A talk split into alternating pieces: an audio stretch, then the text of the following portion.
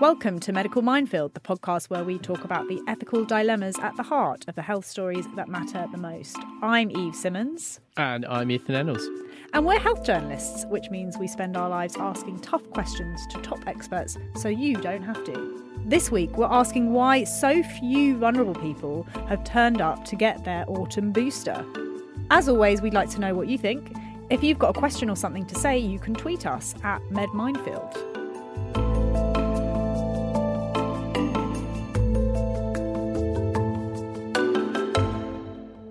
Now, Ethan, it's officially winter virus season, and I know this because we both have colds. Yay! It's brilliant. But not bad enough to warrant us being out of the office, unfortunately. It would take a lot for that to happen. Exactly. But on a serious note, we know that at this very moment, the surge in winter viruses is causing quite a problem for the NHS not least COVID cases are on the rise again. Uh, I read that they're up uh, 37% uh, hospitalizations in the last week, which is pretty shocking. And 50% the week before that. So we're nearing uh, doubling territory now. And we've got this oncoming twindemic that all the experts keep warning about. But there is a weapon in our toolkits the boosters, the autumn boosters. They're going to solve the problem. They're going to protect everyone, right? And they're special boosters too. We've reformulated the vaccines so that they're extra protective against the newest variants, the strains of Omicron, which arrived since last winter. So these boosters are even better than the last ones. Mm. But this week, you've been investigating a problem that might mean that the booster program isn't as successful as we've expected it to be. Yes, exactly. A number of doctors and experts I've been speaking to have been raising the alarm over the particularly poor turnout for this most recent booster campaign. As of this week, just 40% of adults over 75 who are eligible for the booster have come forwards for it and just 20% of the clinically vulnerable, those people who are especially vulnerable to mm. COVID, have showed up for their jab. And those are people like blood cancer patients and patients who need organ transplants, that kind of thing. Exactly, yeah. People whose immune systems are weakened and haven't mounted a particularly strong response to the virus before. So these people who need protection the most, and for some reason they're not showing up. What? I mean, if anyone was to give me a booster right now, I would say yeah, absolutely. Hundred percent, me too. So why are these people not turning up for their boosters? Well, there's a number of reasons. I think first and foremost is access. Uh, we don't have those big vaccination centres like we did before. Lots of GP surgeries have decided to opt out this year of doing the jabs because they're really busy with all number of other things, and that means that there are fewer places to get your jab. There are enough jabs to go around. It's very important to say that, but you may have to travel further for them or wait longer for them. One GP surgery I spoke to this week said they'd only just got their jabs this week. So uh, it's definitely more difficult than it was before to find a jab. But another big thing is vaccine fatigue. And if you don't know what that is, that is a regular phenomenon in public health where over time people get bored of getting vaccines. And you've been collecting some letters from people who say that's enough. I don't want any more. Had my vaccines. Thank you very much. Yeah, um, really interesting too. I've spoken to some of these people over the phone. I, I spoke to a woman called Sandra Adams from Congleton, who's part of the ONS COVID survey. Do you remember this? It's where people sign up and they get certain blood tests and COVID still tests. going on? It's reduced, but there are a few people still on it, and one of them is Sandra Adams, who's Go doing a very good thing for the country because it lets us all know how many much COVID is out there. Yeah. But it also means that Sandra gets regular antibody checks, antibody checks being the level of uh, defensive cells you have in your body. And Sandra knows because of these regular checks that she has very high levels of antibodies. Now, she's obviously kind of aberration because not everyone gets these tests, but because she knows her antibody levels are high, she's decided she doesn't need another jab. She happily had all the other ones. She thinks they're a very good thing to do, but she doesn't see any reason to do that because she's protected in her mind. And she's not the only one. I also heard from a woman called Bonnie Margot, who's in her late 70s, who said that she's had a flu jab, but she doesn't feel like getting the COVID jab. She said the reason she got the first three was to see her family abroad. Mm. And she figures she hasn't had COVID, she's in good health, she doesn't really see a point in getting the fourth. And I think someone like Bonnie really sums up where we are with vaccine fatigue in many cases because people felt obligated with the first three Mm. doses. You know, we were all urged to go out and get them. And in many cases, you know, you were mandated to. You couldn't travel to certain places Mm. or do certain things. And now that we no longer have those kind of carrot and stick, Mm. if you will, many people are, are deciding to take the decision for themselves. They're seeing it as unnecessary, as Exactly. non-essential. Yeah. I'll get round to it when I can be bothered. Yeah, or not at all. Hmm, that's worrying. But I mean, the crucial question is so what? So, what does this mean for the fate of the NHS in the coming months? Well, I think for many people who have now had three or four jabs, because as we know, there was the spring booster program for anyone over 70, they may feel like, well, I don't need another jab. And as we've talked about on this podcast before, the jabs give you quite long lasting immunity against severe illness because of a variety of uh, immune cells, T cells, B cells. But what we're seeing on the ground already is that the people who are going into hospital are those who are eligible for a booster and didn't have one. So I Mm. spoke to a doctor down in Devon this week who works on a COVID ward who said that every single patient who has come into the ward, and he said there's been a real increase in those, was meant to have had a booster and had put it off because they didn't think it was necessary. And he said to me, if this continues and this continues across the country, then we'll be back in a position like we were early in the pandemic where we're cancelling hip procedures, scans, heart operations, ambulances will be piling up outside the hospital, a position none of us want to be in. Well, that's already happened. I, I've read this week that at least eight hospitals have declared a critical incident, which means that they've cancelled operations and asked people not to come to A and such like. And the second half of that twindemic hasn't arrived yet. We don't have any flu. Flu is expected to arrive later this month. So it's really important that people get these vaccines. Gosh, well, perhaps now we should speak to an expert who'll be able to tell us a little bit more about why people aren't coming forward for their boosters. On the line now is Professor Paul Hunter, who is an expert in infectious diseases at the University of East Anglia. Professor Hunter, why do you think it is that we haven't had such a roaring turnout of people going forward for their autumn boosters? Well, I think there's a number of issues here. The first is that in any vaccination campaign, not only just COVID, it's always easier to get people to come for their first jab than it is for their second jab, which is easier to come for their third jab. So there is a sort of a a fatigue element that people think, oh, well, I've had one, that's probably enough, which clearly it, it isn't enough. And I think as well, you know, a lot of people have probably had COVID in, in the last few months and are thinking, well, you know, maybe I don't need the vaccine. The concern would be if people who've not had COVID recently take that view and then expose themselves to greater risk of getting severe disease over the winter. The level that we're at now, I believe it's about 40% of the over 75s who have had a Mhm. booster. Is that concerning given the point we're at in the season? Well, it all depends on what's going on with COVID at the moment. If COVID cases weren't rising as they are at the moment, then that wouldn't be concerning, but sadly they are. And so what we're seeing is that at the moment, over 50% of that age group haven't had a recent booster and are at a time when COVID itself is becoming more common again. Hmm. And so, what needs to be done? Because surely at this point, we've kind of used every tool in the book to cajole people to come up and get protected. Yeah. What What else is there left to do? Yeah, I mean, that's the big question, really. And I think the critical thing is that health services contact particularly the more vulnerable people.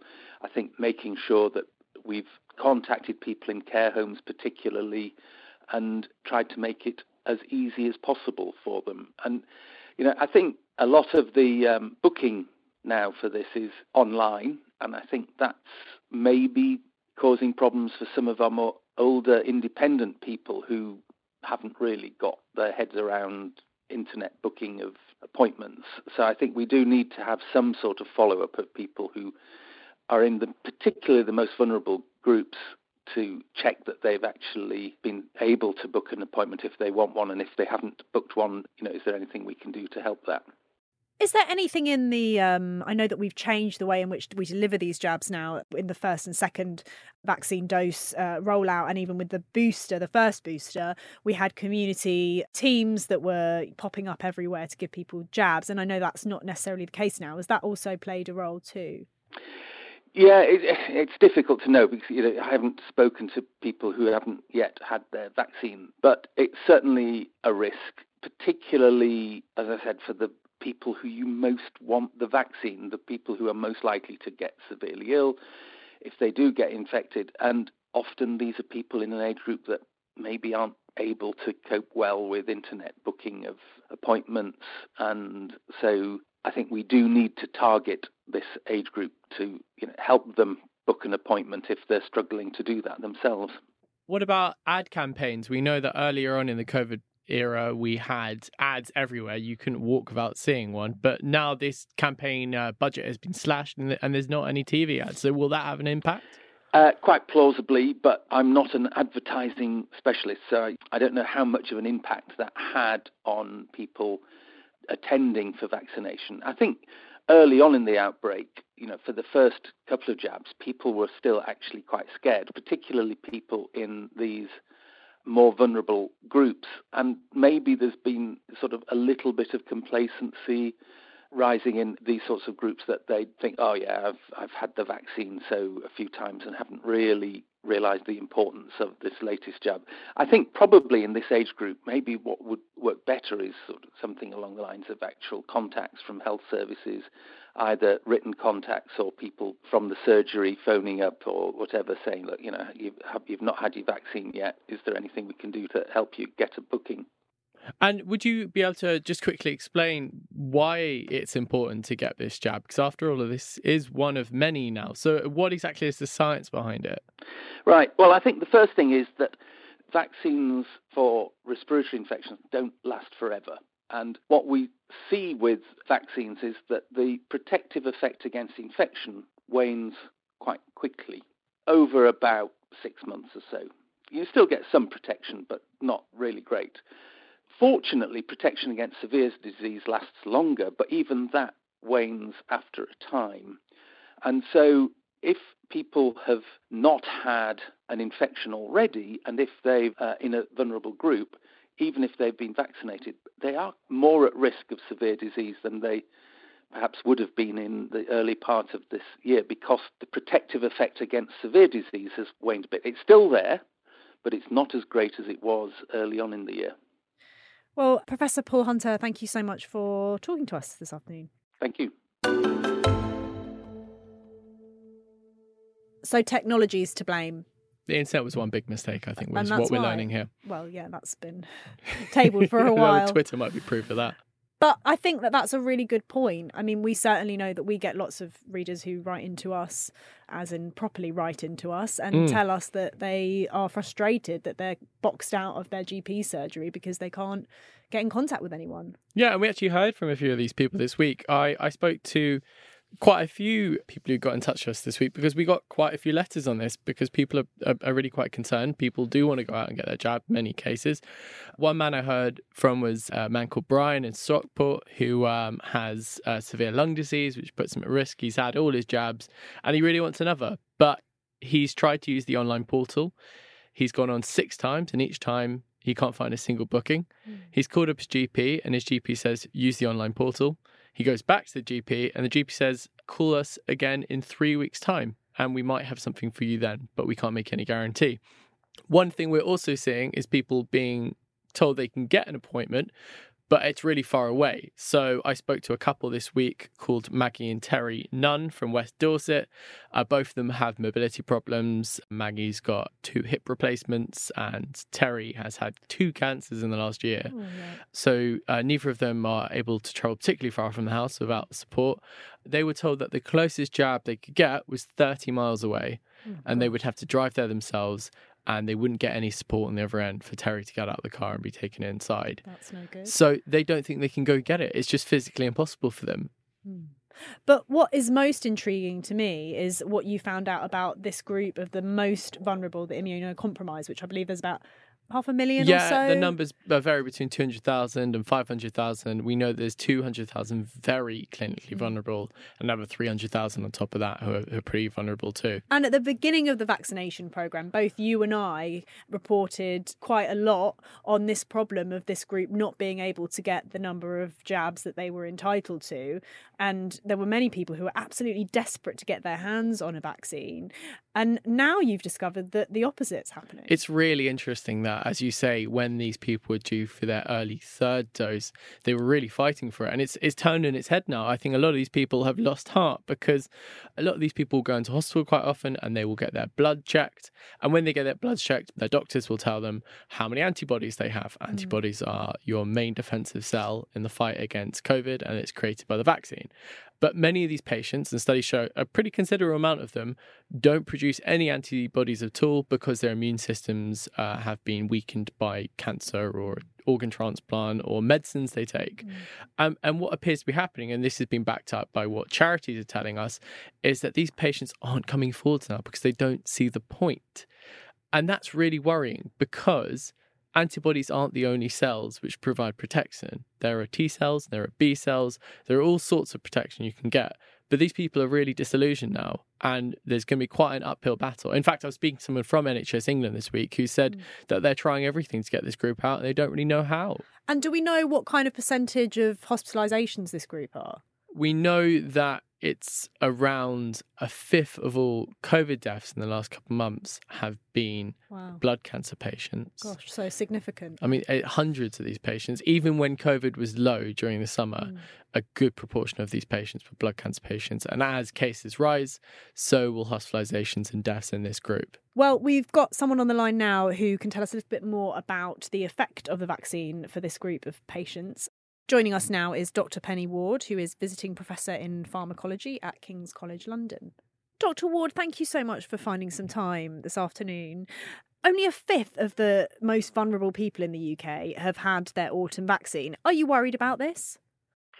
Um, it is concerning since the rate of COVID seems to be picking up a little now that the schools are back in action, and uh, it may only be a matter of time before we encounter our winter wave. So, turning up and having your booster as early as possible would be a great idea. But some immunocompromised people are saying that they're getting no antibodies from the previous boosters, so they're thinking, what's the point? Is there a point? It certainly, for some people who have some degree of immunocompromise, a booster vaccine shot can produce additional antibody on top of what they already have, if any.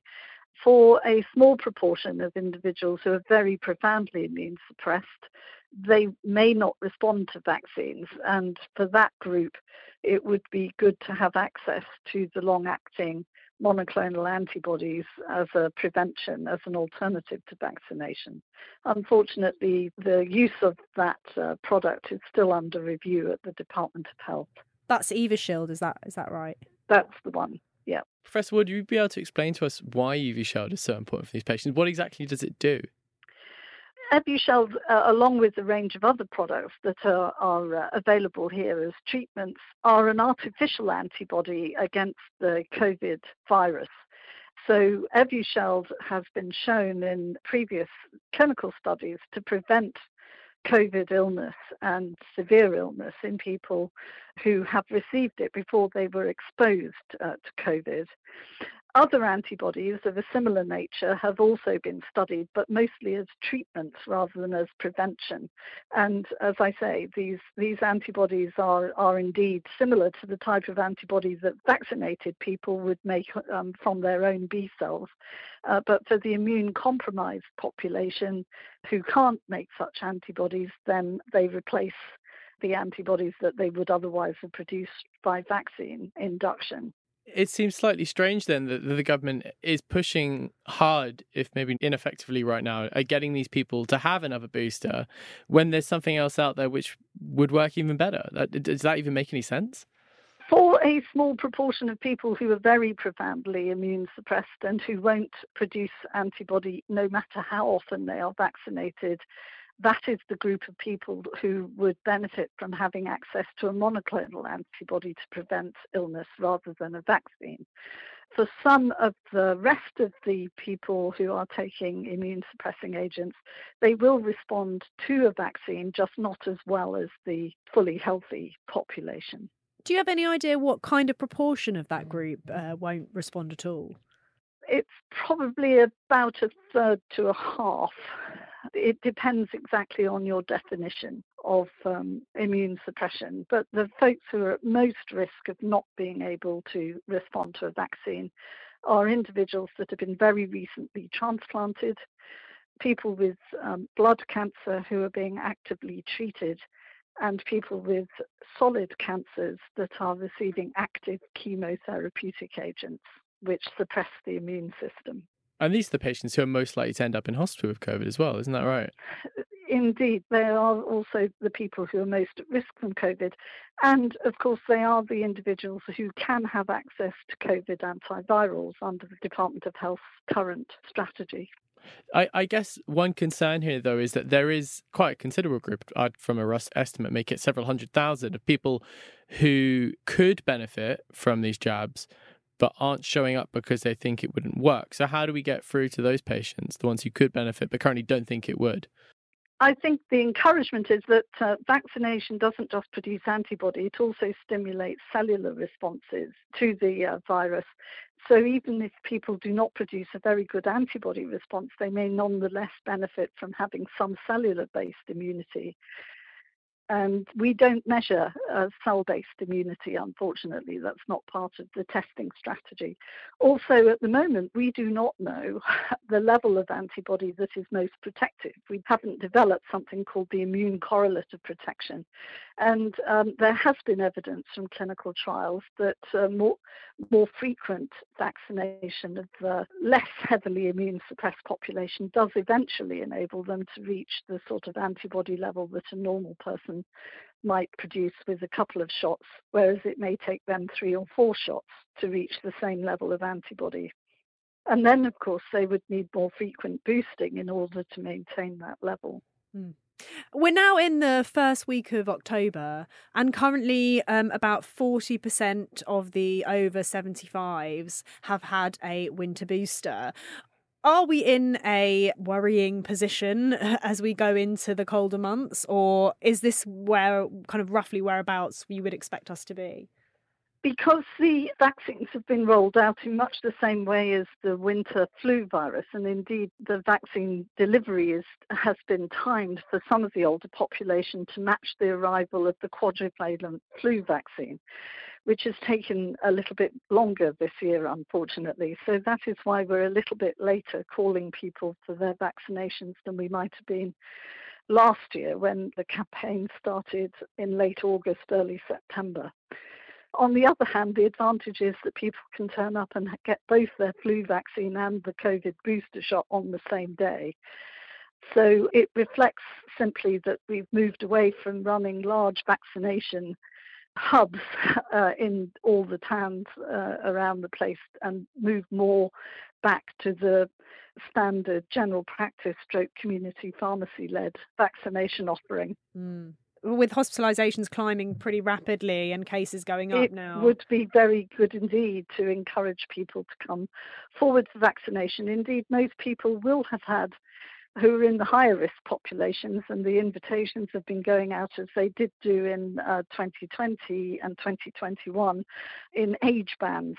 So it started with the care home population and has been moving its way down the age bands. So, for example, in my own household, I'm uh, 68 and I've just received my invitation today. Oh, and my husband, who's 65, has yet to receive his. There's one benefit of being four years older. well, Penny Ward, thank you very much for joining us on Medical Minefield today. You're welcome. Thank you. Well, Penny Ward didn't seem that worried. No, I think she seems quite excited to get her own jab. Yes. More people should take note. Definitely. I would be too. Yeah, why can we have one. them? I think surely it's only going to be a matter of time before you can just pay for one. I think that might be true. In fact, can you not pay for them already? Can you go to a private clinic somewhere and get them? Don't know. Maybe we should do some investigations. Oh, that could be a good one. Because I'll be right out there. I guess the question is, how much longer are people going to need to keep getting COVID boosters? Is it going to be every six months? Is it going to be forever? Well, yeah. I mean, do we know? Is there any understanding of what the long term plan is? Well, we get flu jabs once a year. Well, the elderly and vulnerable get them once a year. So I guess it's going to be like this forever now.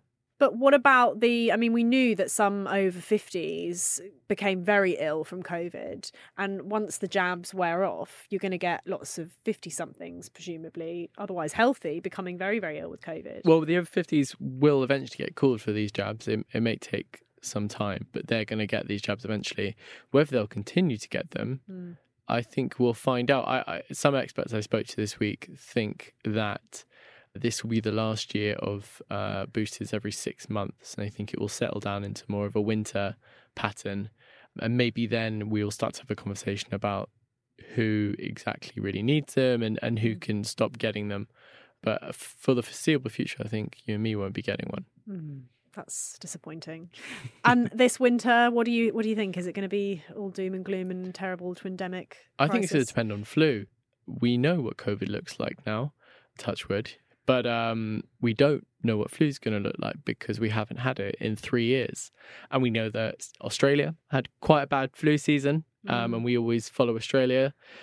And yeah, we don't have immunity, particularly because we haven't had flu. No one's had flu for three years. So we don't know what's going to happen when it arrives. And I think depending on how many people get flu and how many people get severely ill with flu will have a big influence on how things go in the NHS this winter. How do we know it's not just going to skip another year?